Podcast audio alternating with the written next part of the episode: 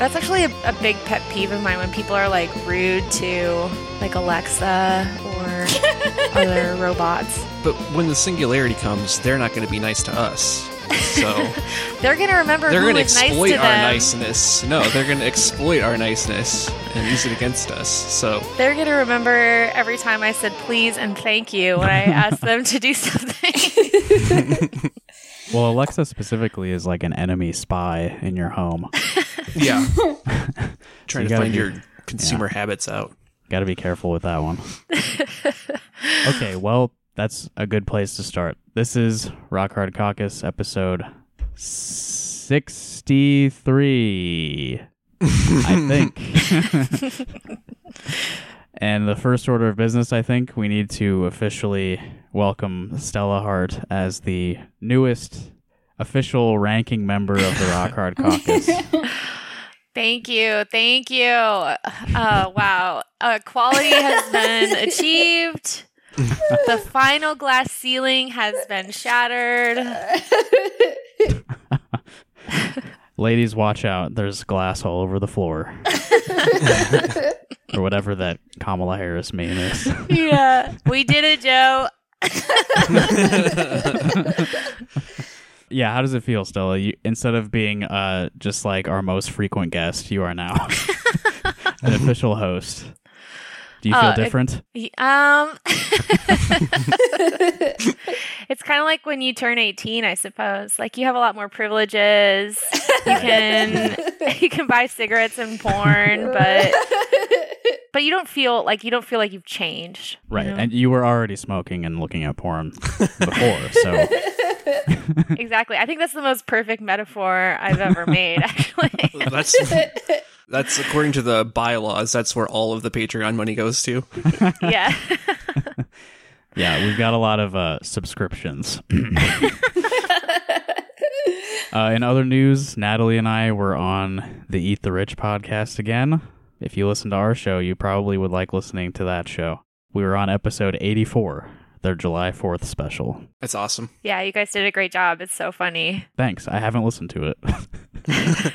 Natalie, I assume you also haven't listened to it? I was too nervous because I want to do a good job so badly because I just love them. So I can't listen to it.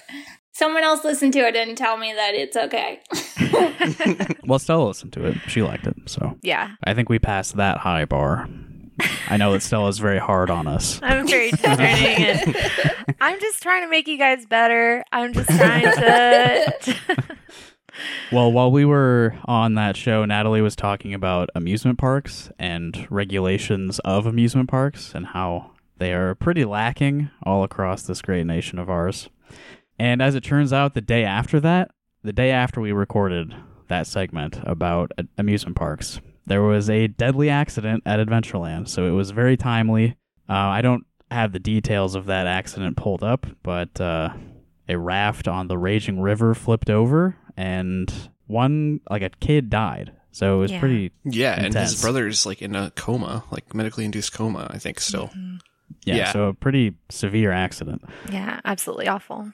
I don't think you guys like talking about it the day before had much of an effect, of a cause and effect, but but you know like how like a butterfly flaps its wings and then there's a hurricane in Japan or whatever. yeah Yeah, I, I didn't realize that it happened. That you guys were on the Eat the Rich Yeah. before, and then I like Mm-hmm. yeah, because I like you were just kind of like, oh, we got we're on Eat the Rich, and then yeah, it's amazing that, that coincidence. Jesus. It really is. And I think people, it's been a huge story on like local news and everything because Adventureland is like an institution in this state. Mhm. Everyone goes to Adventureland or has been at one point for mandatory fun. you have to you gotta go Yeah. Yes. I'm pretty big fan of roller coasters and amusement parks in general ever since I was a kid, and Adventureland was definitely a huge part of that. But yeah, they really fucked this one up really bad. Yeah. so like i said i don't have the details of that incident pulled up but I, I think I read that they had just inspected the ride like the day before. Who Yes. inspected it, Justin? Uh, I don't know who It was inspected the, the Iowa state inspector. His name is like very Italian. It was like Bruno something or other. Bruto Leguizamo.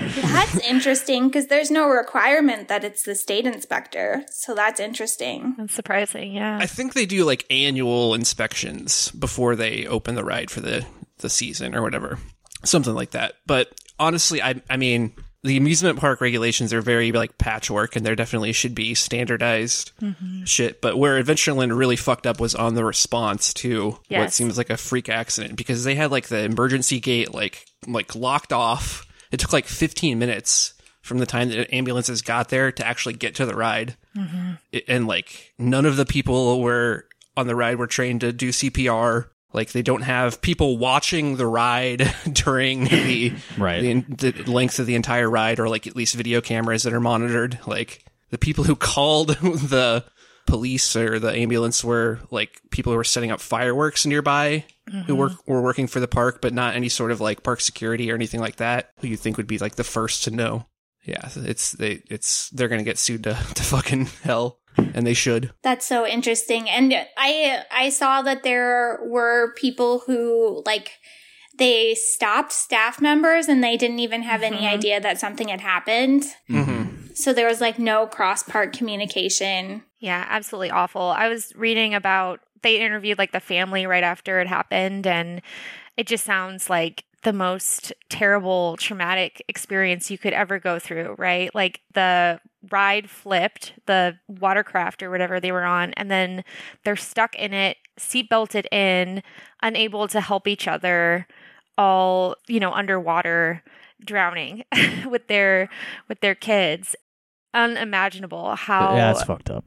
Fucking traumatic that would be and we might get into it as well but like the family or whatever the folks who were in the raft ahead of them had their cell phone video going on the ride just to like record it and caught what happened to the Mhm. watercraft behind them and then they sent the video to KCRG and KCRG posted it this Yeah. video of like this Mhm. family's this terrible accident and as we know like one of their children didn't survive like and then rightly so there's a backlash against that um so kcrg took it down from their social media but it's still you can still view the video on their website right is that still Uh, the case oh, well, it's it's gone now, but it was it Is was it? still on the website for at least a few hours.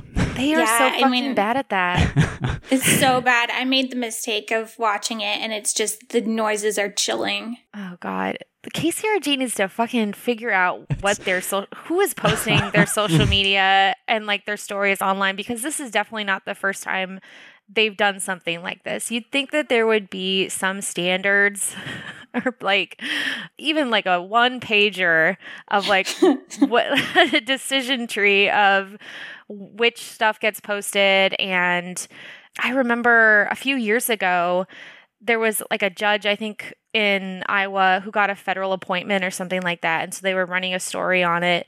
And she had just happened to be a victim of like a violent crime a few years prior. Um, and so when announcing that she had been like appointed to i think it was a, a federal judge position the entire kcrg article about it was about how she was like attacked when she was running in the park Oh and like beat up she might have been like sexually assaulted um, instead of mentioning that she went to harvard and that Oh she like she'd either worked in the Obama administration or she'd had like some kind of um, professional association with the Obama presidency. None of that was mentioned. It was all about how she like got the shit beat out of her. So like, what the fuck? Is there any oversight at KCRG? I pulled up their apology. So they put up this video of a family's tragic accident that resulted in one death, and then everyone got mad and they pulled it down. And here's what they wrote on July 6th. So it was like uh, an hour or two after they had spread the video around and showed everyone. After significant feedback, we have removed the viewer video showing the aftermath of the Adventureland accident from our website and Facebook. As I noted in the comments on that post, we want to be as transparent and responsive as possible. Our intent was to help give insight into what happened in an accident that has captured the public's interest and attention and still has several unanswered questions. We tried to balance that with some sensitivity to those involved, but that clearly was not enough. We never want to or seek to benefit from the tragedy of others. Oh, okay. That's so. but uh, we so often must cover the worst days of people's lives. It is a balancing act of informing while minimizing harm that we do take very seriously. We never claim to be perfect. And part of that is acknowledging when we can do better. Your feedback and response helps us do just that in this case. And that's written by Adam Carros, the KCRG news director. Uh, KCRG never seeks to benefit from the tragedy of others, and they're always striving to do better. I think we can all agree. yeah. Uh, the other thing about the Adventureland thing is uh, the owners, the Krantz family, have been heavy GOP donors. I think they gave something like seventy-five thousand dollars recently to either Kim Reynolds or the Iowa GOP, and they've also been actively lobbying for reducing safety regulations on amusement parks, and especially for the operators, which like Adventureland has it's seasonal, right? And so they have like a big RV park where a lot of their employees that aren't like 16 and 17 year old kids are like elderly people who come seasonally, like the kind of people who Yeah. buy an RV and travel all over the country, all over. Yeah, and also there was an operator, an elderly operator, or not, I don't know about elderly, but an older man who died in like 2016 on the Raging Yeah. River, where apparently he uh, the ride moved when he wasn't expecting it to, based on one of the other operators, and then he fell into the ride. And the, the same issue was brought up about like how hard it was to access that particular ride, and Oh like my it, gosh. didn't apparently learn anything from it. So hmm Yeah, it's killed two people in the past five years. Uh, that man was 68. I actually do have that information pulled up because, as we were saying before we started recording, I do have a Wikipedia article pulled up to talk about. yeah, Uh, yeah, I have just incidents. This okay. This is the Wikipedia article. List of incidents at independent amusement parks. and Adventureland Park of Iowa has its own section here. There's also an Adventureland Park in New York. And what I've heard from Natalie is that New York actually does regulate amusement parks. It's it's like m- extremely safe to go to an amusement park in New York. There's been one injury in like the last 20 years and no deaths. Well, they do have four incidents listed here at Adventureland in New York. Oh, really? they do, yeah. oh, is that in New York City or in the state? Uh, I think it's it's in East Farmingdale, New York.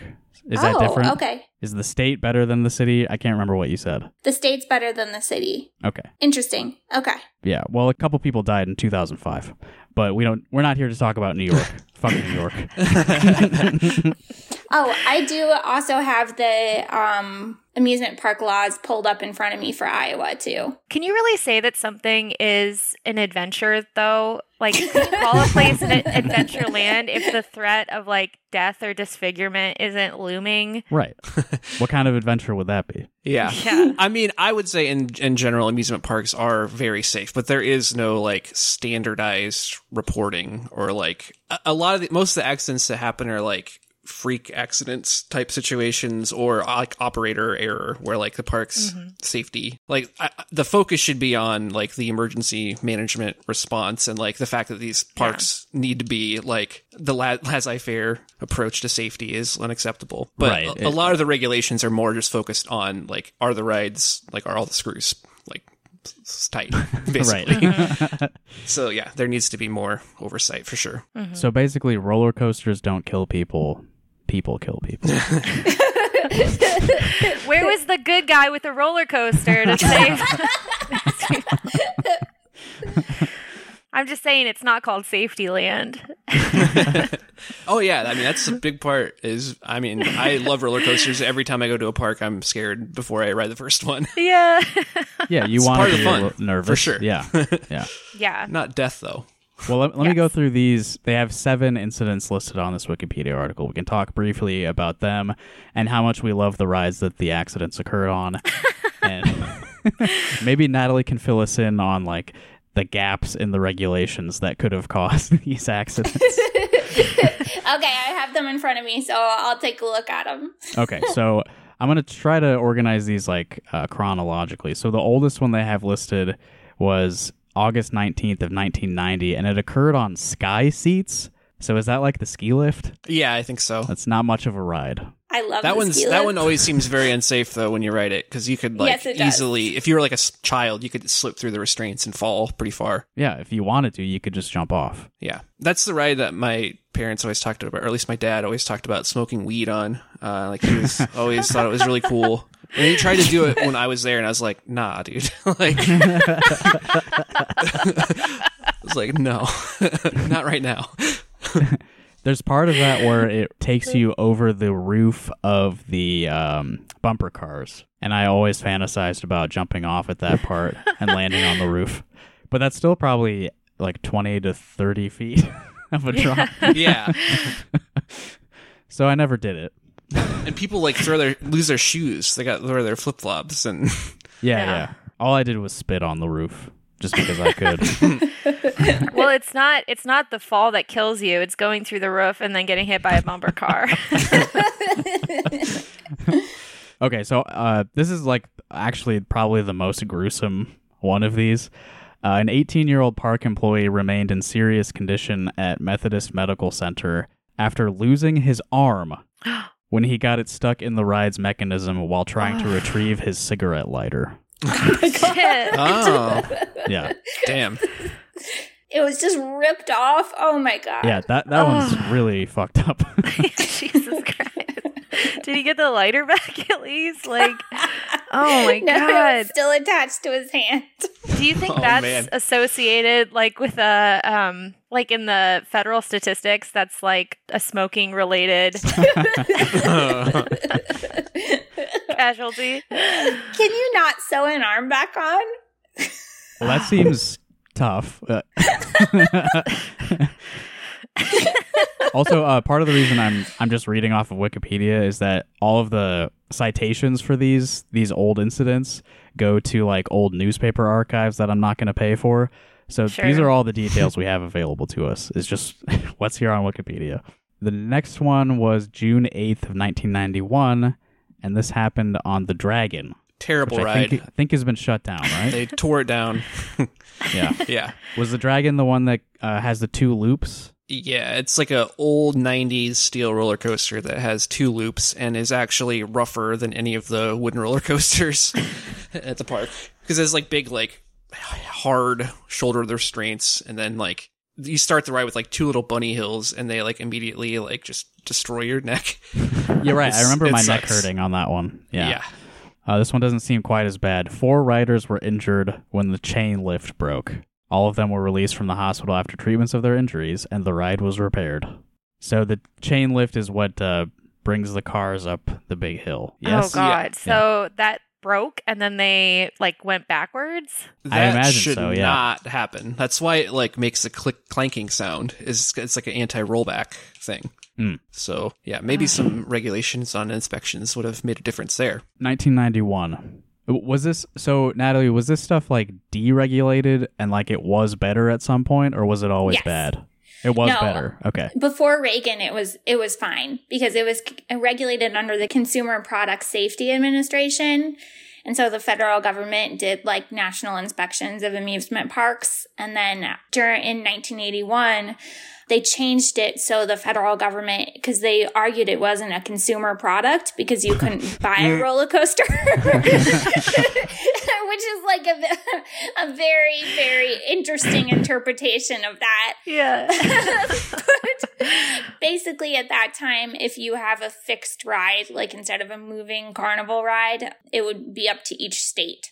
So six six states have no inspections. I'm looking at the Iowa inspections. So um, there's an annual state one. It's annual, and then there's one if you make any big changes. But you can also waive that if you submit a third party inspection um, where the inspection standards and requirements are equal to those established by Iowa. So you can either self inspect or you can have the state inspector come, which seems like pretty problematic loophole there.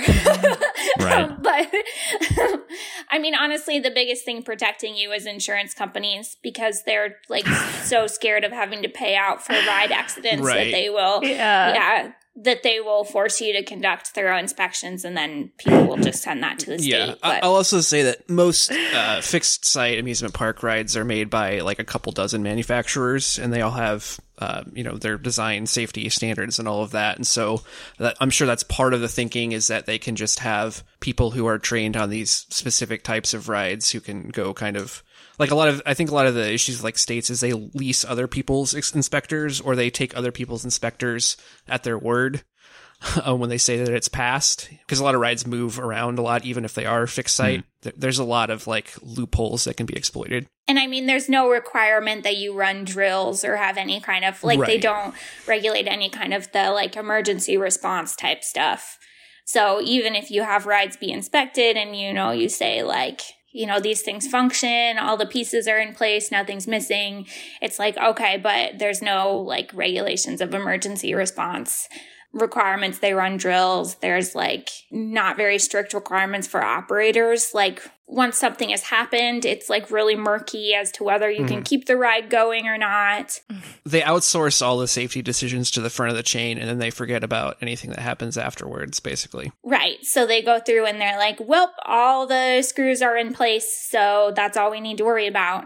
Mm-hmm. And then they don't really have like they don't have a plan for investigating accidents afterwards. They don't have a plan for you know regulating emergency response all kinds of stuff that it'd be really nice to have the consumer product safety administration involved. But um, what happened at the state level where adventureland becomes a big lobbying force happened at the national level too where amusement park companies successfully argued to the reagan administration that they should be exempt from safety rules for reasons I'm sure it took a lot of uh, convincing. they say well the swiss are good at building amusement park rides we can trust them which is in this case the ride that the raging river ride at adventureland is made by intamin which is like a swiss company and a lot of them are based in europe but You say Entenmann's, like the snack cakes? intamin with an i yeah okay. well, while we're on the dragon, here's something that happened uh, just a couple years ago. August 5th, 2018, an employee was struck by a roller coaster car. That sounds pretty scary, but it says he was hospitalized with injuries to his arm. So probably just nicked him. I think that was like a test ride too or something Uh, in this case, the federal government was involved a little bit. The park was fined $37,000 by OSHA. oh so if it's like an oh if it's an employee violation that's interesting Yeah, I Yeah. was re- like I said. I think it was a case where it was they were like running the carts empty for the first time of the day, and so they had the guy out probably on like a cat catwalk, hmm and yeah, disaster ensued. That's interesting. That's like just shows what a like disastrous patchwork it is. So like the safety of the operators is regulated by OSHA, but there's no regulation of the operators themselves necessarily. It's just interesting. Yeah, Right. the, It's the a mess. consumer has to put your faith in our heroes, hero champions of the people, the insurance companies. Mm-hmm. which just pay you out after something Yeah. horrible happens. Yeah. Once an employee is run over by a roller coaster, then OSHA is like, hey, come on. uh, the tornado. I don't really remember this one. I know I. Is that still around? Oh yeah, Okay. Is that wood? yeah. Is that like the smaller wooden one? No, no, it's a bigger wooden one. It's bigger. It's like the Okay. old, yeah, the old out and back hilly one. Okay. I know I've been on it. I don't remember it well. It's fun. This one's kind of funny to me. July 24th, 2006, three people were injured when a piece of wood left over from ride inspections fell onto the car in which they were oh, riding. shit. Whoops. Why was there just a piece of wood? See, this is a case where the inspection actually caused a problem. yeah. I'm they were probably replacing because those wooden roller coasters do require a lot of work. Like the inspections are actually like no joke, you know. So they end up replacing a lot of like boards and stuff. So they must have Yeah. had some loose board that they forgot about. Yeah, they forgot a piece. Ugh. Uh, one person was treated at the park's first aid center, so it couldn't have been too serious. Another was taken to a local hospital, and the third left without being hospitalized. So one guy got off totally scot free. The underground. Uh, what's your opinion of the underground, Evan? Uh, I don't like themed rides really. I don't really care. I, I just love the want underground. I want G forces. you know, I love it. It just goes in a circle. it's Yeah. so silly. it is I nice love it. to ride on a really hot day because Right, it's exactly. underground and it's there's like mist. It mists you, so it's a good like middle of the day roller coaster or you know ride. Have you been recently? Because the animatronics have are just deteriorating so bad. It's been a couple years, but I'm surprised it's still well. Yeah, I guess it's yeah. it seems like no one rides it honestly. It's boring. Yeah. I love it. I do like um there's like a skeleton prospector or something in there. it's it's got some characters. Oh yeah. knock off Disney, which is like Adventureland's whole thing. Is just knock off Disney. All Yeah, the yeah. theming. As somebody who doesn't like to be out in the sun, it is nice to go into the underground for a, a little bit. On July 30th, 2019, a child's foot became lodged between the ride's vehicle and the loading platform. An operator emergency stopped the ride, and the park's security staff called EMS to help get the child off the ride. The victim was taken to a local hospital where he was treated for ankle injuries. The ride was That- inspected and found to be operating normally. Yeah, that's operator should never allow that sort of situation to happen. That's 100% operator error. Does I'm sorry. How old is the kid? It Does doesn't say? say? here. Although this one was 2019. Maybe I can actually read the article. Yes, KCCI 2019. His name and condition have not been released. Uh, also, age. So they don't tell us. Oh, okay. so they got moral all of a sudden. If the foot had gotten ripped off, I'm sure they'd have a video play by play of. Mm-hmm. well, this is KCCI, which is arguably worse than, than KCRG a lot of the time. It says that the kid stuck his foot outside of the car, so he was already on it. Oh. It's all the kid's fault.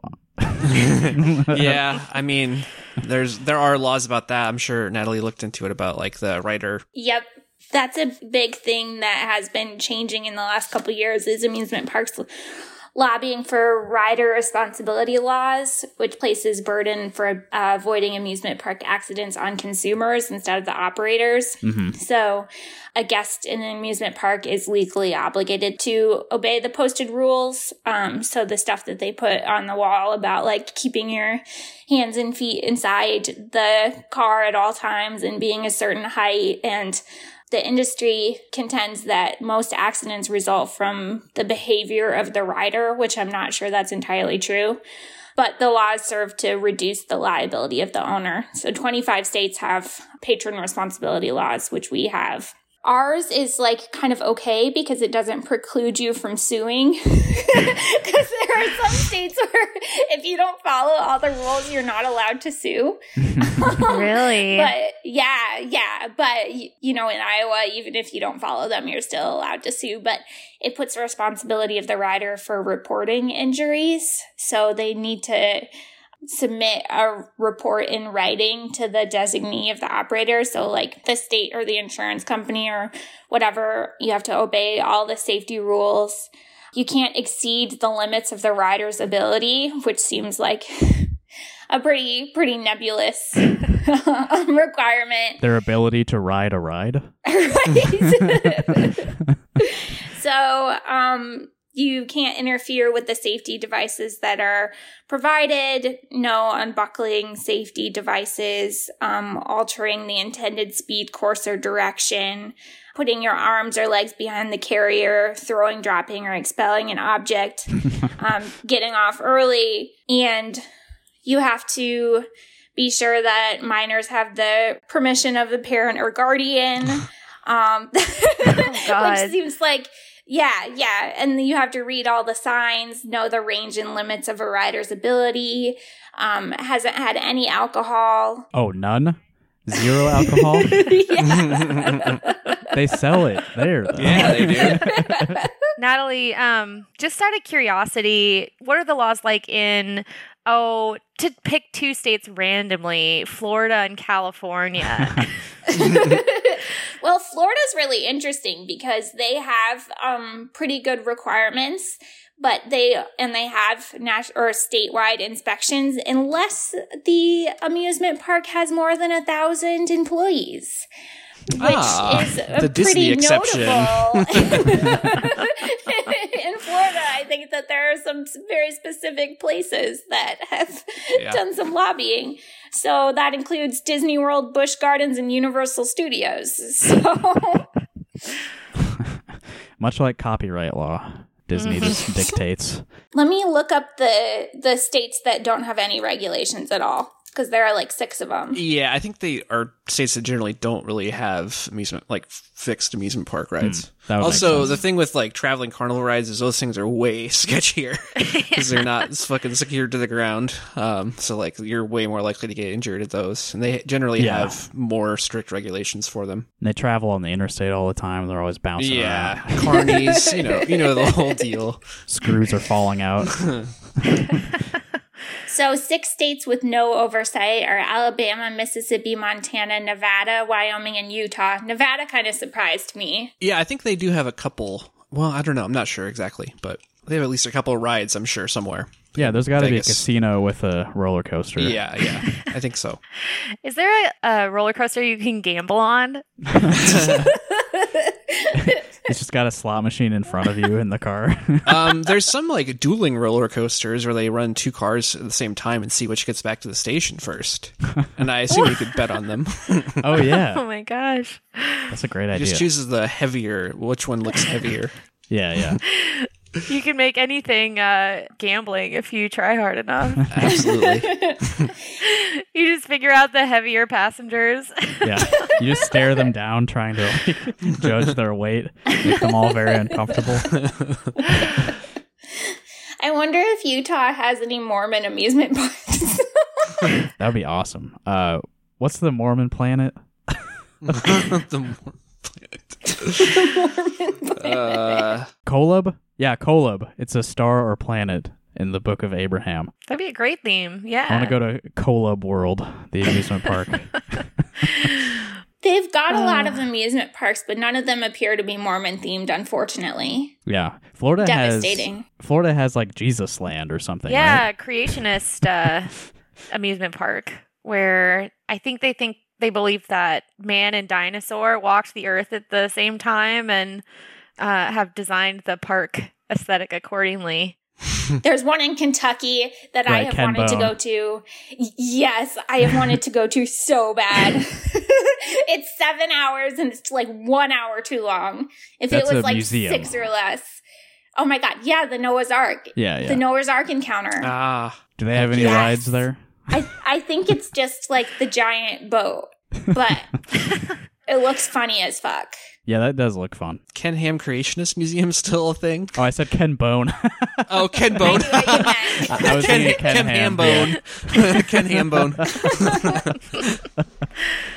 Justin, if you if you want to go to Kolob World, I think you got to clean up your act and uh, live a live a Mormon lifestyle, and then you can go. I gotta cut out the caffeine. Yeah.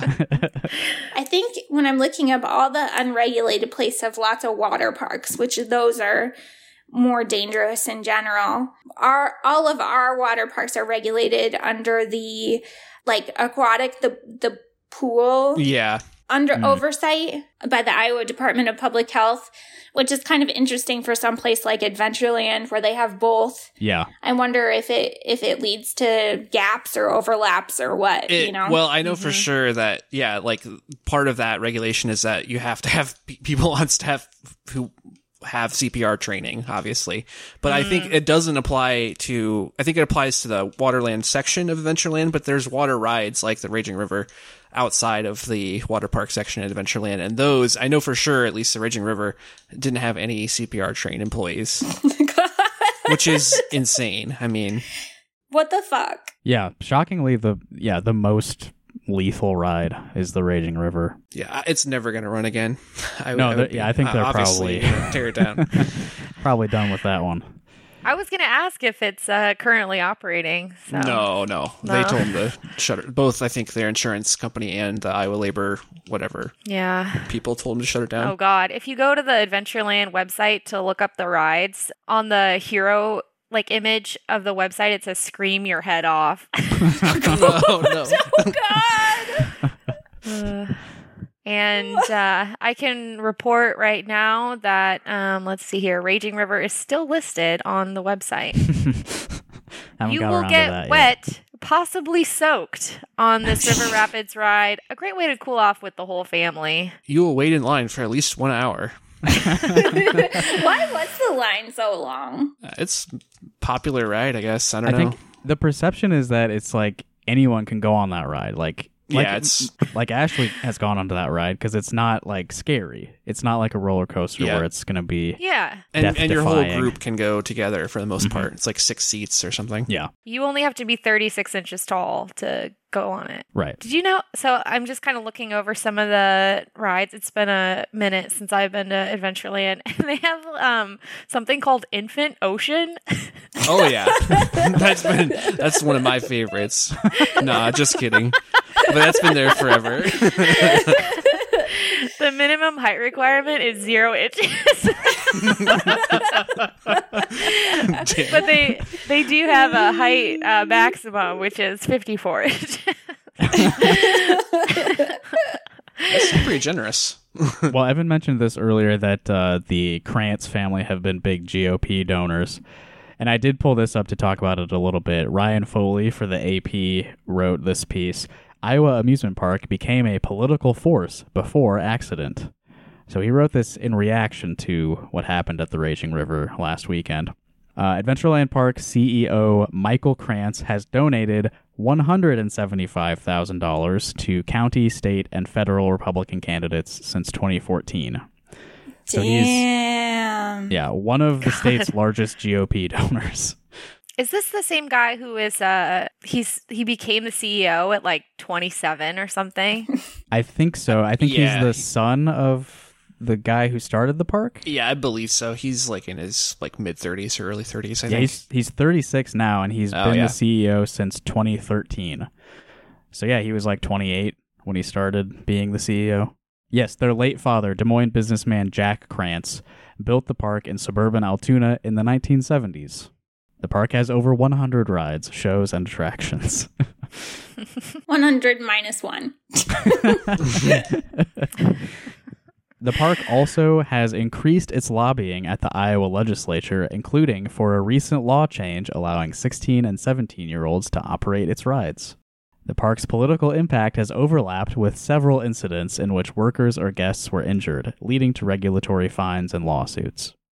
Uh, yeah, Ryan Foley, in referencing the accident that happened, he refers to it as a crisis that could devastate his family owned park's reputation and finances.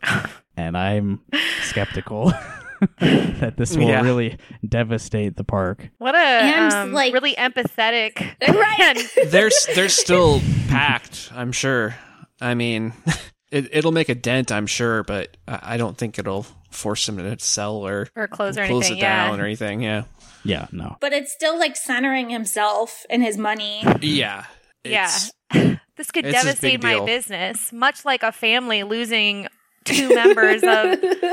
Their family. Yeah. Yeah. Jesus. Well, to be fair, this is what Ryan Foley wrote. It's not uh, from the CEO himself. Oh, I thought that was a direct quote. I was No, like, no, no, no. damn. This, that's how Foley is uh, talking about the accident. I see. Okay. Thank you for clarifying. Uh, coronavirus restrictions shortened Adventureland's 2020 season by a month. that was another thing is they opened during coronavirus and apparently a bunch of people came from all over the country and they're like this is the only park we can go to where their like mask regulations are so lax they don't really give a shit. It's like oh, it's up to you. Do you want to wear a mask or not God. when you go to the website, the pop up is like in bold, we don't require masks. oh my God. oh, fuck. They're so excited about it. yeah. Uh, and then the derecho damaged uh, some of their trees, as well as the gondolas on its Ferris wheel. So it's been a tough year for them too. Okay. uh, they received seven point one million dollars in Paycheck Protection Program loans. Damn. I'm sure. I'm sure the the employees saw all of that money. Yeah. Who gets that? Who are like, I am curious about for something like that. Would that be like the full time like what what are their what's their like full-time staff ratio to the like part-time seasonal Oh. employees Yeah, it's got to be mostly seasonal, like almost everybody, I would Mhm. assume. Uh, yeah, by far. I, I bet they would have like a hundred or less, probably full time employees. hmm the Adventureland employment page has like a, a banner that's just adults and old people, and it's like we know who the fuck works there. sixteen year olds. You just don't want to show them as like Yeah. Well, there are some old people that work there, such as the one that was Mhm. killed on the Raging River Right. a few years Yeah, ago. like I said, the RV uh, crew. right. I, yeah. I remember Yeah. there's a YouTube. There's some younger guy who decided to do it one year, and he like had a little vlog or whatever. it's called the um they call it their work camper program Yeah, yeah. they give you a big Hmm. discount for keeping Yeah. your RV parked there. i saw work camp. nomadland this is fucking bleak yeah, it's it's yeah, pretty creepy. Mhm. Uh, yeah, so the they've been lobbying to, or I think this law actually did pass, where 16 and 17 year olds can operate rides. It used to be yes, it did. minimum 18. Adventureland attorney Guy Cook said the law had no bearing on Saturday's accident because adults were operating the Raging River. uh, still, its passage reflected Adventureland's clout. They're clout chasing. Very clouded. Another uh, y- word for uh, lobbying is clout chasing. yeah Sponsors included Senator Zach Nunn and Representative Brian Lohse, whose districts include Adventureland and who received donations from Krantz last fall. Here's a quote from Zach Nunn. I support Adventureland because it's a major jobs provider and entertainment center for the state of Iowa. Uh, he worked there as a teenager, so another conflict of interest. like any business that provides value to our citizens, they're going to have a voice at the table. Interesting. Uh, you guys want to take a guess at which uh, state senator is listed here as opposing this uh, law change? Who is the spokesman for keeping the minimum ride operator age at 18? Um, not sure. Rob Hogg, Hog Hogue. I mean, Togue. excuse me.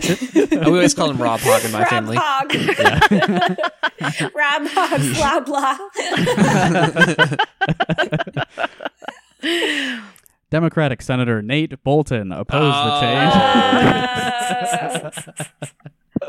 Uh, arguing it would increase risks by allowing minors with poorer judgment to operate dangerous machinery. he just wants to make sure that if he hits on the ride operator that they're legal He's just really concerned for the safety of teens. Um, he's just really passionate about teens. People might uh, exercise poor judgment. This is something that only teenagers fall victim to poor judgment. Yeah, I mean, uh, 16 and 17 year olds should be able to operate an amusement park ride if they have like fucking training and like Yeah. an actual, you know, job instead of just like stand around and press the button. Yeah, that's pretty much it, right? You just make sure nobody is like gonna fall out, and then you press a button. Yeah, I've Pretty never much. done this job, but uh, Boulton, a lawyer who specializes in worker safety, and frauderism I've heard stories about him uh, being a lawyer. Uh, he said Adventureland has seen a pattern of serious injuries to workers and to customers. Yet they lobbied to weaken safety protections. of course they do. hmm Seven lobbyists represented Adventureland this session, including Jake Ketzner, Reynolds' former chief of staff. That's pretty funny. It's all just, you know, revolving door shit. hmm Awful. Uh, Cook, that's the park's attorney. I think, yeah, Guy Cook said safety is the bedrock of park operations. Noting the death is the first of a customer on a Oh, ride man. in its 47 year history. It's interesting you refer to them as customers, considering this is not a consumer product. yeah, how do they talk their way around that? Because you can't buy an amusement park for your house. So, So when you go to like a movie theater and you buy a ticket to see a movie, you're not a customer of the movie theater. what are you? you're paying to enter the park what are you a park patron? Is that somehow different from a customer? I guess. Uh, the the family who suffered this accident, they have retained attorney named Ryan Best, who says Adventureland failed to protect the family and respond quickly to the accident. Yeah, we've gone over that a bit. I think that's what's really Mhm. going to hurt them is how badly the emergency response uh, happened. One kid, of course, has died, and the other has emerged from a medically induced coma, but remains heavily sedated and can't talk or see. So this is pretty intense. Oh my god. And we end the article. This is a pretty he- heavy uh, conclusion. This is going to be a major problem for Adventureland, Nate Boulton said. This ride had issues. I don't know. Yeah, I really don't think so. I It's a very sobering conclusion. What a what an impactful last sentence from Nate Boulton. this ride has issues. this ride had issues. Yeah. Do you have a subscription to the Raging River? Because it's got issues. Wow. yeah, I mean the shitty thing is that, you know, with Adventureland making the news like this, it's got me thinking, shit, I haven't been to Adventureland in a while. You know? Like Yeah. I don't want to admit it, but this is probably going to drum up a little bit of business for them. yeah, like I said, I heard it's been packed. I would like to go to an amusement park other than Adventureland maybe this year. yeah, will this be the summer where you go to Center Point or what is that place called? Cedar Point. Cedar Point. Yeah, there's a couple. I, I want to go to Silver Dollar City in Branson. Uh, also, uh, it's like all like themed, like old, like like 1800s, Hmm. which is interesting because it's in Missouri. but I know someone who played a train robber on there in there every summer, which is funny Wow. to me. yeah, yeah. Well, Missouri's got like they've got like a Mark Twain thing. yeah, yeah. So they they try to theme. Yeah, they do that old timey theme with that That's stuff. where the Pony Express started too. well, shit, we talked about amusement parks for almost an hour. Y- yeah, let's just move on to the next topic. Disinformation, the the gravest threat to American democracy. uh, you guys hear the news about Iowa starting line? This was a couple weeks ago. the starting lineup for the football team. No, our favorite website. Oh, okay. iowastartingline.com your home for iowa politics uh, run by pat rynard i don't think we've talked about them very much on our podcast but what do you guys know about iowa starting line what's your impression of this website I know whenever I see Pat Rynard's name on Twitter, I think Party Nard, and I think that- that's like a really cool. Like it's some guy named like Bernard, who's like in a college dorm.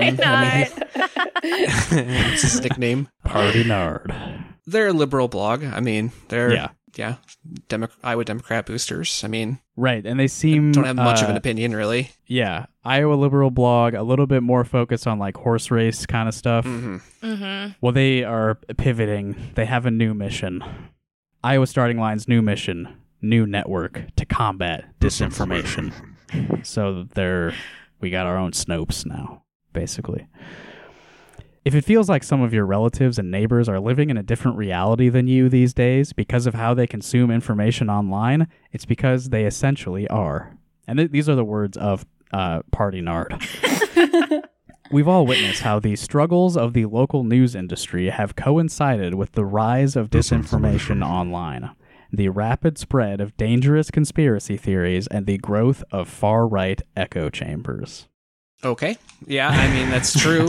I, I'm not sure this is going to make any sort of impact on that, but Right, I'm unconvinced that Like, how do anyone you is really that? equipped to combat this. it's not. It's not the Yeah. lack of information. There's m- too much information, if anything. yeah, it's an Aldous Huxley dystopia. Well, maybe if people just bought print newspapers, all of this, all these problems would just go away. Yeah, we just need to get people all addicted to the exact same bubble. you know, we just need. Yeah, it's a big tent. We need everyone in the big tent together. with The exact same ideology.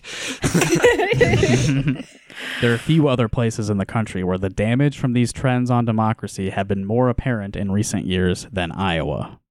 I don't know about that. Do you think we're like uniquely uh, subject to the rise of disinformation compared to other states? No. Yeah, nothing really Not jumps really, to mind. No, other than Yeah. maybe they're saying, "Oh, all these rural people need to start thinking right."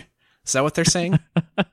That's definitely the reason that the state's been increasingly red. It's definitely not because the Democratic Party is doing a shitty job. It has to be because of disinformation. They're just dumb. Yeah, Yeah. Or not even dumb. They're just reading the wrong news. yeah. Uh, we've seen it in our elections in the way state policy now gets decided. There's a link there that I'm not going to click, so we'll just imagine what he's referring to. And in how people treat each other at the grocery store. Jesus. the fuck are you talking about? Masks, maybe. I suppose, yeah. That's been a big contention at grocery stores, but you know, other than that, uh, I'm not sure how grocery store demeanor hasn't much bearing on this. We even saw it play out in the attack on the U.S. Capitol on January 6th. It was sadly a surprise to almost no one in Iowa that the man infamously seen chasing Officer Goodman through the halls outside the Senate was from Des Moines. That guy exists in every fucking state in Yeah. this Yeah. country. Give me a break. That wasn't my first assumption. I don't know, like, Yeah. I guess I. I don't know. I guess I wasn't like shocked to find out he was from Des Moines, Yeah. but it's not like I. I don't know, man.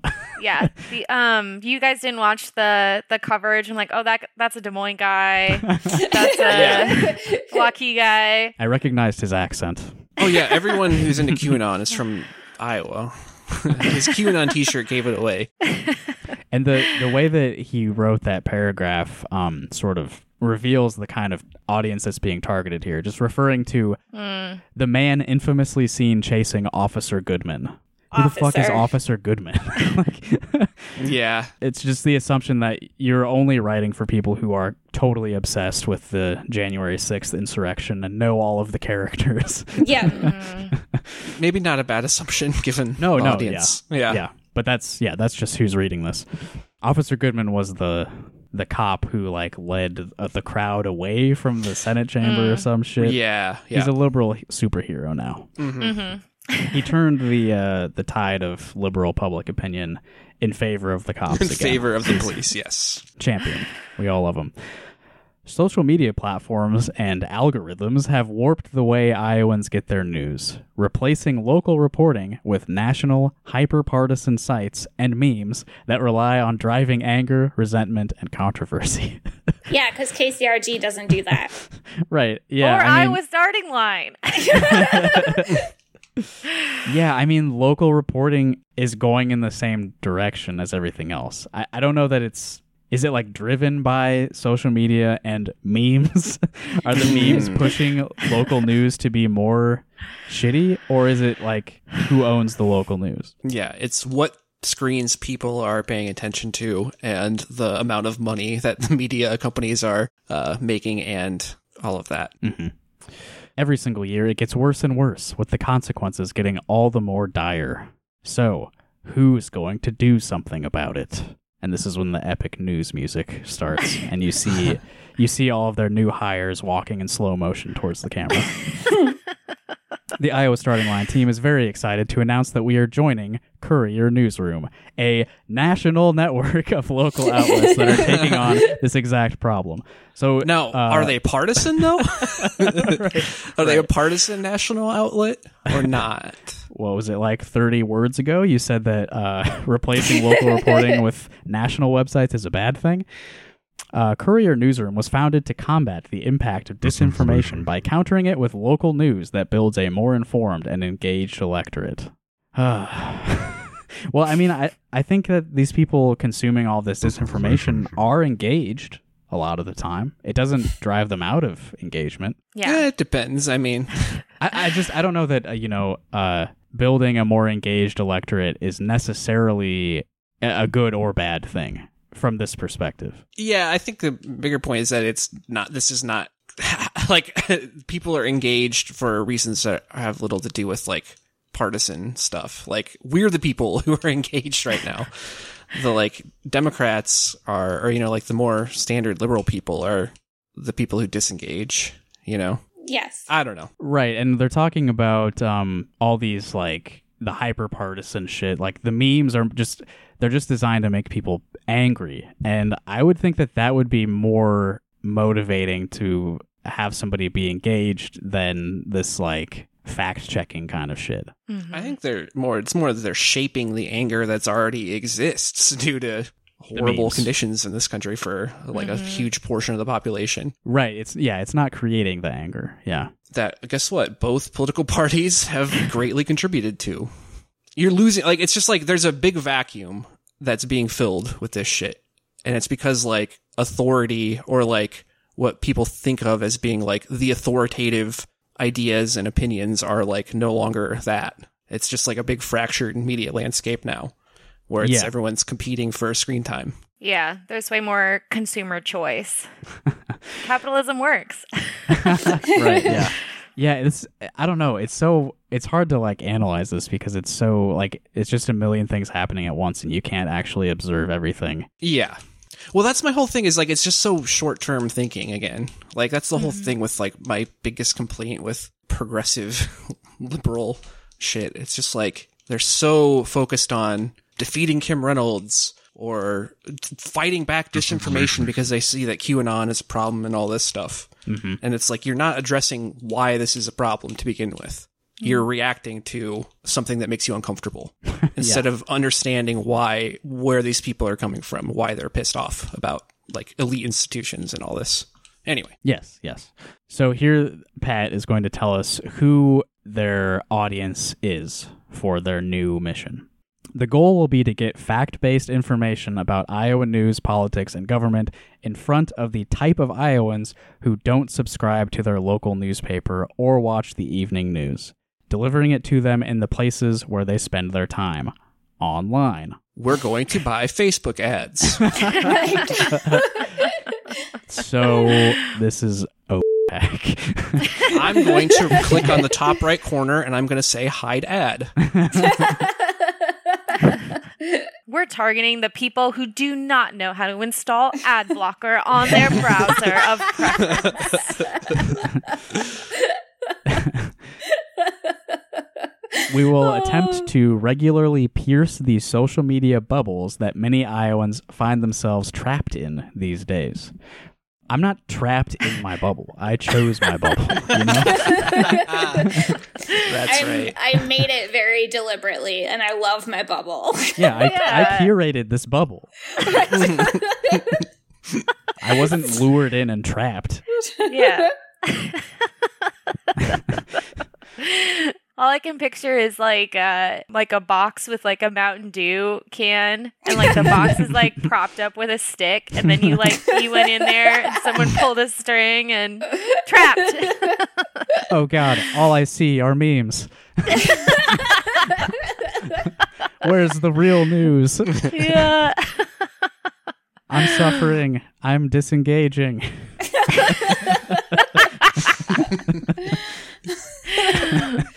This is really funny. We all know that kind of Iowan.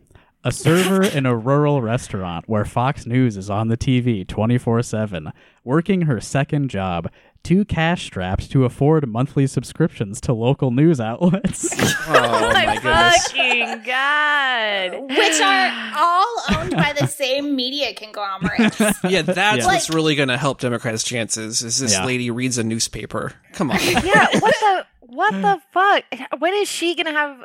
I I don't understand this too. Like, oh, we they are gonna have like a digital. We're gonna reach them digitally, but this is someone who watches TV to get their news. right? Like, yeah, that's Right. a weird pivot. at, at work though it's just the tv that's on at work working her second job so yeah she's spending a lot of time uh, catching up on the news on her phone on her fucking smoke breaks Yeah, yeah, for real. Fucking condescending too. Like you can just tell like what like we have to come in and save the the working class from Mhm. disinformation because they're not discerning enough or Yeah, it's off. it's like completely disregarding people's ability to interpret media critically, like at all. And that's Yeah. definitely not what they're like. They don't want people to think critically about about it. They just want to be an alternative to the other noise. Yeah, you could just picture too, like the liberal reading it, who reads Iowa's starting line, and just like patting themselves on the back for like for this kind of initiative. Oh, Yeah. And uh, earlier this morning, I, I retweeted the Iowa City Press Citizen who uh, published an article about a, a some sort of like you get a free thing at 7-Eleven. just just like uh, speaking to how important uh, local news outlets are around here. Just doing an, doing an ad for 7-Eleven, which doesn't exist in Iowa at all. Yeah. oh fuck! it's sad what happened to the press citizen, man. I Yeah. do you guys. I I think I sent you a screenshot of the. I get. They seem to. They're paying for advertising on on Facebook, and I see their this ad they put up. I feel like every other day. Where do you remember? Maybe it was sometime over this summer. There was a competition to f- like a Josh contest where all the Joshes Yeah. assembled in the Midwest with and like beat each other with pool noodles to figure out who was like the ultimate Josh. This was in uh, mean- Link- Lincoln, Nebraska, I believe. Yeah, I know, but it was just like such a, a like a a blip on the a silly news story Mhm. um in a that went through a, a week of news cycle. Just a little the- Reddit thing. Yeah, and so I'm sure they talked about it on Wait, Wait, Don't Tell Me. But press, the Press Citizen is having this ad run for months now where it's like a picture of just pool noodles and then it says like whatever deal to subscribe, no Joshin. And it's just like oh my goodness. the people who are aware of that story and are going to think that's funny like i just don't understand why you would have that be your ad for months like every time i see it i have to like remind remind myself well now it just makes me mad so i do remember but like every time i see it i'm just like why why is this your advertising campaign who came up with this Yeah. I remember when you showed that to us. Did you even get the reference at that I time? did. I didn't get it. yeah. That reminds me of reading like the Axios Des Moines newsletter, which is not great and done some pretty bad police reporting and reporting on the uh, Des Moines City Council meetings. Um, but the, all almost all of the ads that I've seen on there are repetitive, and they're like one PR efforts for Facebook to try to reform its image or whatever. It's like some shit about how like Facebook is trying to change face or whatever. Facebook, face. Anyway, um, and the other thing is like Bitcoin shit. It's all Bitcoin shit, which is like, really yeah, pretty fucking depressing. Um, I just recently, this is unrelated, just a tangent about ads at this point, but I recently switched. I, I was using my, my brother's Hulu account and I got my own, and you have to like enter your personal information and your gender. And as soon as I did that, I started getting like Summer's Eve ads, like the, the vaginal wash. Oh in no. between- like when I watch those, it used to be like car commercials, you know. I was just like, this is it was interesting to see that. oh, she's she's a girl. She must have a stinky pussy. Let's get, let's get those ads going. yeah. Well, it's it's a lot like um like this woman who works at the diner. It's like she's so busy working her second job, she doesn't even think about the news. And with you, it's like your vagina is such a health hazard and problem for you. you don't even want to think about like consumer vehicles. they have to target, you know, the Yeah. people that they're looking for. Yeah, it has to be ultra specific. I get hair loss ads, which yeah, it's becoming a problem, but they, they might have me pegged. But Yeah, it's looking through your your phone camera at your head yeah. to see that because I don't because I don't get that. Oh, I get the earwax removal ones too. Those are nasty. It's like people like with like a sticking a big like scalpel in their ear and pulling out like a oh, huge oh like shit! wax Oh. I want that. All I got is the like underwear ads. Those are also dangerous. Like, you don't stick shit in your ears. Go to a doctor. They suck it out with a vacuum.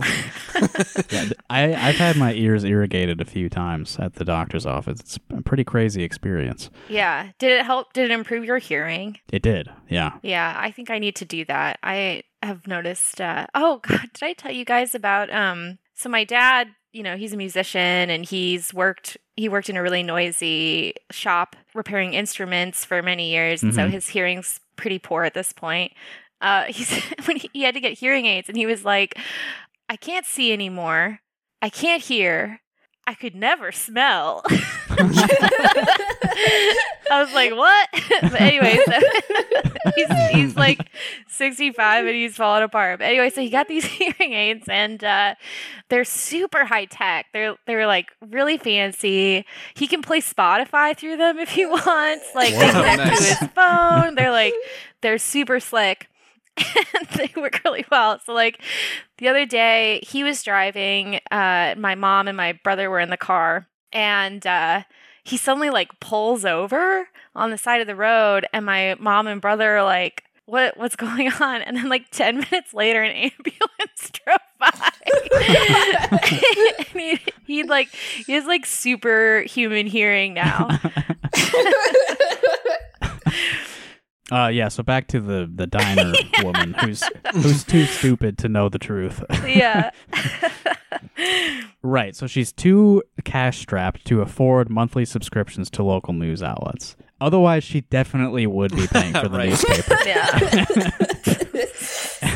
She's surrounded most of her day by conservative friends, coworkers, family members, and an echo chamber on Facebook. She may have been raised with values of compassion and community, but her social media feeds are filled with messages that run counter to all that. this definitely reads like as like a marketing persona you know what i mean like like Yeah, some yeah. agency came up with this probably you know oh this is Um, a podunk well- iowan Well, uh, have we? There's a twist. Well, not twist, but you know who's behind this, don't you? It's the acronym people, the same people who Oh, made shit. the uh, Iowa the caucus shadow app. app. oh fuck Yeah, it's Yeah. Uh, Tara. What's her name? Oh shit, I don't remember her name, but she's like a big Democratic strategist lady who is very deep into the digital realm. And this, uh, yeah, this, Oh yeah, it's What is uh, it? Tara McGowan. yes, Yeah, yep, same people behind the acronym, uh, the whatever it is, yeah. The Shadow app. the. Shadow app. I actually forgot that connection because obviously they don't get into that here. Yeah. and this, uh, yeah, Yeah. this, what, what's it, Cour- Courier Newsroom or something? yeah, Courier Newsroom. Yeah. They've already been criticized for like pumping like DCC, DCCC centrist Triple C. candidates and like, yeah, trying to starve out attention to like more socialist politicians. Nice. Well, that's uh, that's hyper partisan. You know? Yeah, that's the thing. It's like you're fighting fire with fire. and maybe that's not the best thing right now. That's really interesting, Evan, to know that connection. That makes sense. And it's it's uh fucked up. I'm glad you remembered that. Yeah, because I did Yeah. not. Uh, in our estimation, this is the biggest problem in Iowa politics today. Oh my god. Oh man, just come on. And I, to, I mean, Evan, you were getting into this earlier, but I think they have like the causation kind of flipped here. Yeah. where like the echo chamber and all the horrible shit that's happening in people's social media feeds and all of that like anti compassion, anti community shit, that's a result of like the communities all being dissolved intentionally by our politics. hmm Like this is a result of policy that has just disintegrated all of the relationships we have with each other and all the compassion that we would feel for each other's well-being. it's all been ground to dust by just like how anti-labor everything has been mm-hmm. for the past you know, hundred years. I'm gonna I'm gonna, I'm gonna blame the past entire century.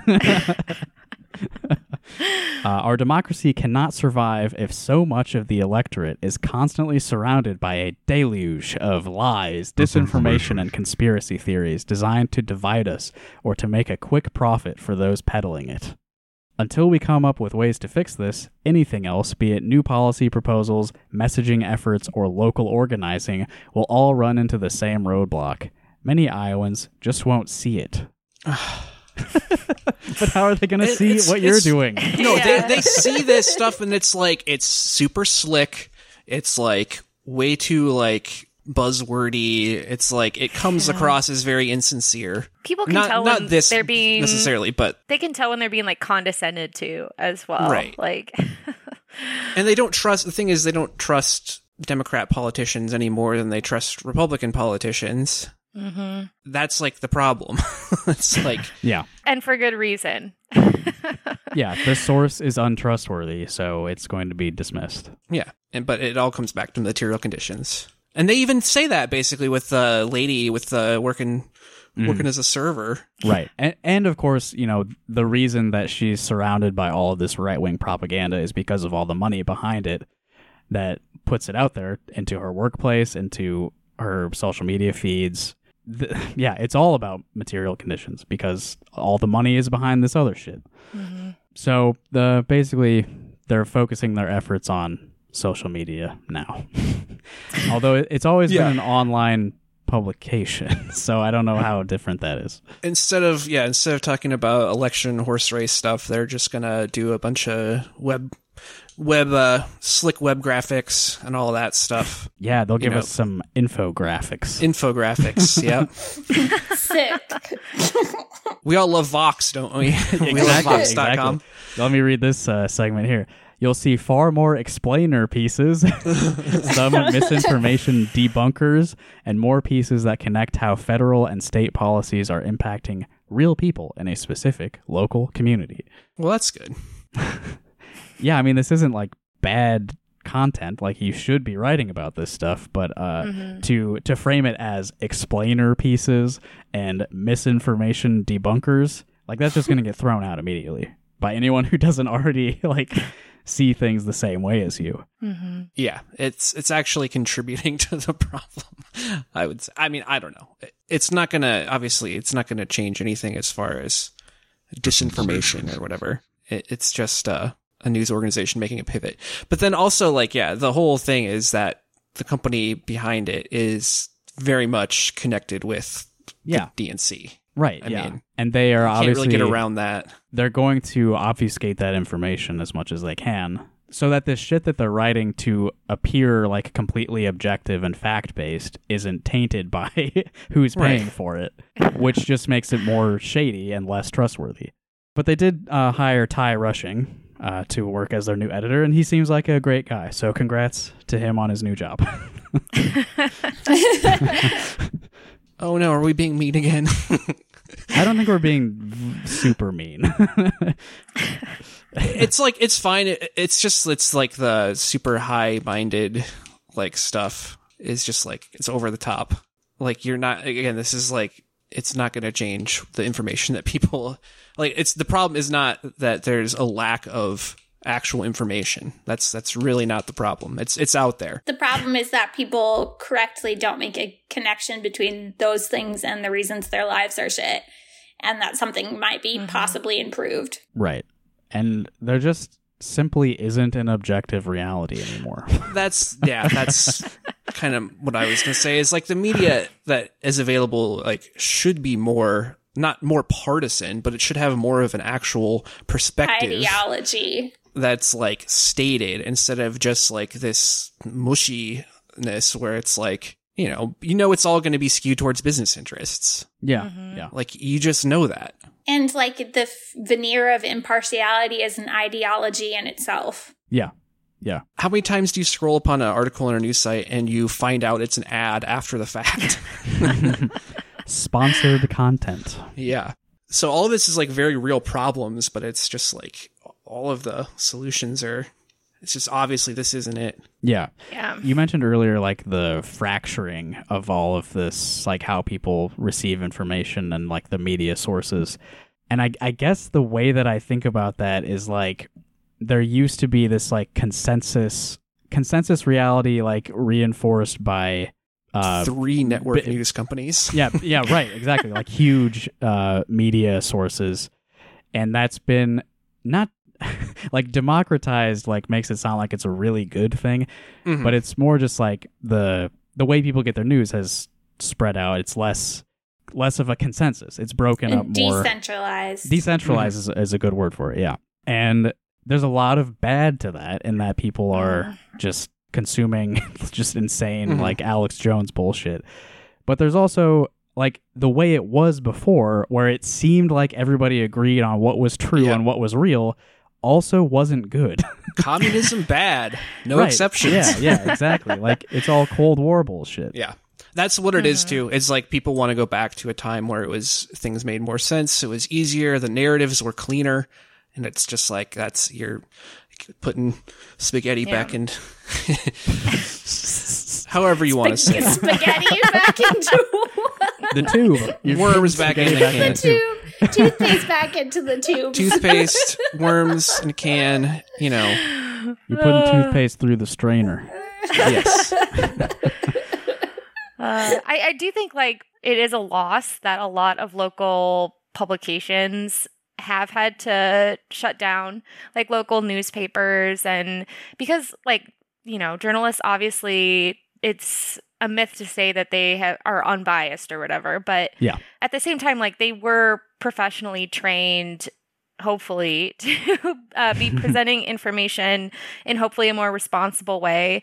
And then, like the decentralized content producers or you know anyone can start a podcast we're definitely Yeah. like the people the people who really resonate or are successful are of course going to be people who you know say the most extreme thing or like people Right. like Alex. Sensationalized. hmm yeah exactly because that's just more entertaining and actually, yeah, we were talking about decentralization, but when when you bring up again the death of like local newsrooms, there's also like a consolidation happening in like Mhm. uh Yeah. you know legitimate news. It's all b- getting bought up by like Gannett and you know Yes. Sinclair. yeah Sinclair, Sinclair yep. yeah All who have political agendas that are not hmm particularly hard to discern if you're critical hmm or you're hyper consumers like us. what we're saying is go to patreon.com slash rock Uh, and support your local journalism. yeah. We never lie to you. we don't just pull stuff out of our asses. Right. Any anytime. Okay, we have an agenda. It's true. Yeah. but we're also very open about that. It's all, you know, we wear it on our sleeves. And usually, if I say something like completely wrong, I try to correct it later. Yeah. But yeah, we don't we don't have those journalistic standards, which is possibly a negative. But it also means, you know, you know, certain people are afforded the luxury of just shooting from the hip, and sometimes that's what you need to hear. like KCRG, we never claim to be perfect. that's it, exactly. Yeah. It's a lot more fun that way. Yeah. Yeah. We're not here to make friends. Yeah, I think that's a good place to end today's episode.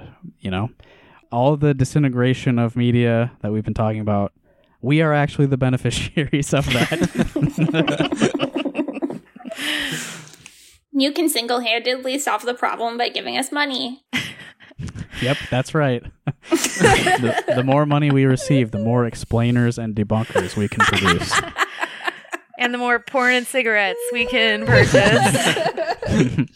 Well, I don't think we introduced ourselves at the beginning of the show. So, uh, I'm Justin. Oh my gosh, are we doing this? Well, no, I just wanted to say thank you to Natalie, Evan, and Stella for being on this episode today. well, thank you, Justin, yeah, was a thanks, pleasure. Justin. as usual. Yeah, we didn't get to uh, that super fun uh, mental health article, but maybe we can Oh, talk about that fuck. later. oh, Nah, we gotta we'll talk skip about it. that later. Uh, well, maybe, yeah, maybe we'll we'll see about it. yeah, we'll see. It is interesting. It it provides uh, an interesting point of view to discuss. I think Yeah, one could say interesting. I would say maybe delusional, but I'm interested in delusions. uh, that's true. it's, it's not mutually exclusive. okay, well that'll do it. Thanks for listening, everybody, and have a good time. Uh, probably don't go to Adventureland anytime soon. I don't think they deserve your money. But the monster is so fun. It's so good. Fuck, and they have a new one too that I want to go on. Yeah, they've yeah they've had two new ones since I went there. Yeah. Well, I do just want to observe Infant Ocean. Just that sounds creepy. Like in a just in a you know uh, sociological It's way. it's soothing. I mean, it's designed to be soothing. it's a very shady part of the spot, uh, park, I believe, too. So Natalie, is there if people are planning their vacations while listening to this episode, is there a state that you think um, has the best safety for um, amusement parks? New York State. New York State. Hmm Go to that Adventureland. Yeah, they have one. They have an Adventureland of their own. So yeah. California, just like I think, home. also is like really strict. Has more. Well, they have more parks than any place. So Mhm. And they don't they don't have exemptions for big parks. So California or New York. Good advice. All right, so we'll see you all in California. Goodbye.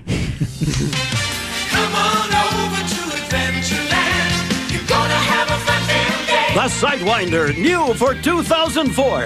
Thrill to every twist and turn of this great new ride as you soar 60 feet high into the sky. Capture the thrill of the Sidewinder and all the other rides, shows, and attractions at Adventureland in Des Moines, Iowa. It's fun you'll never forget. Come on over to Adventureland.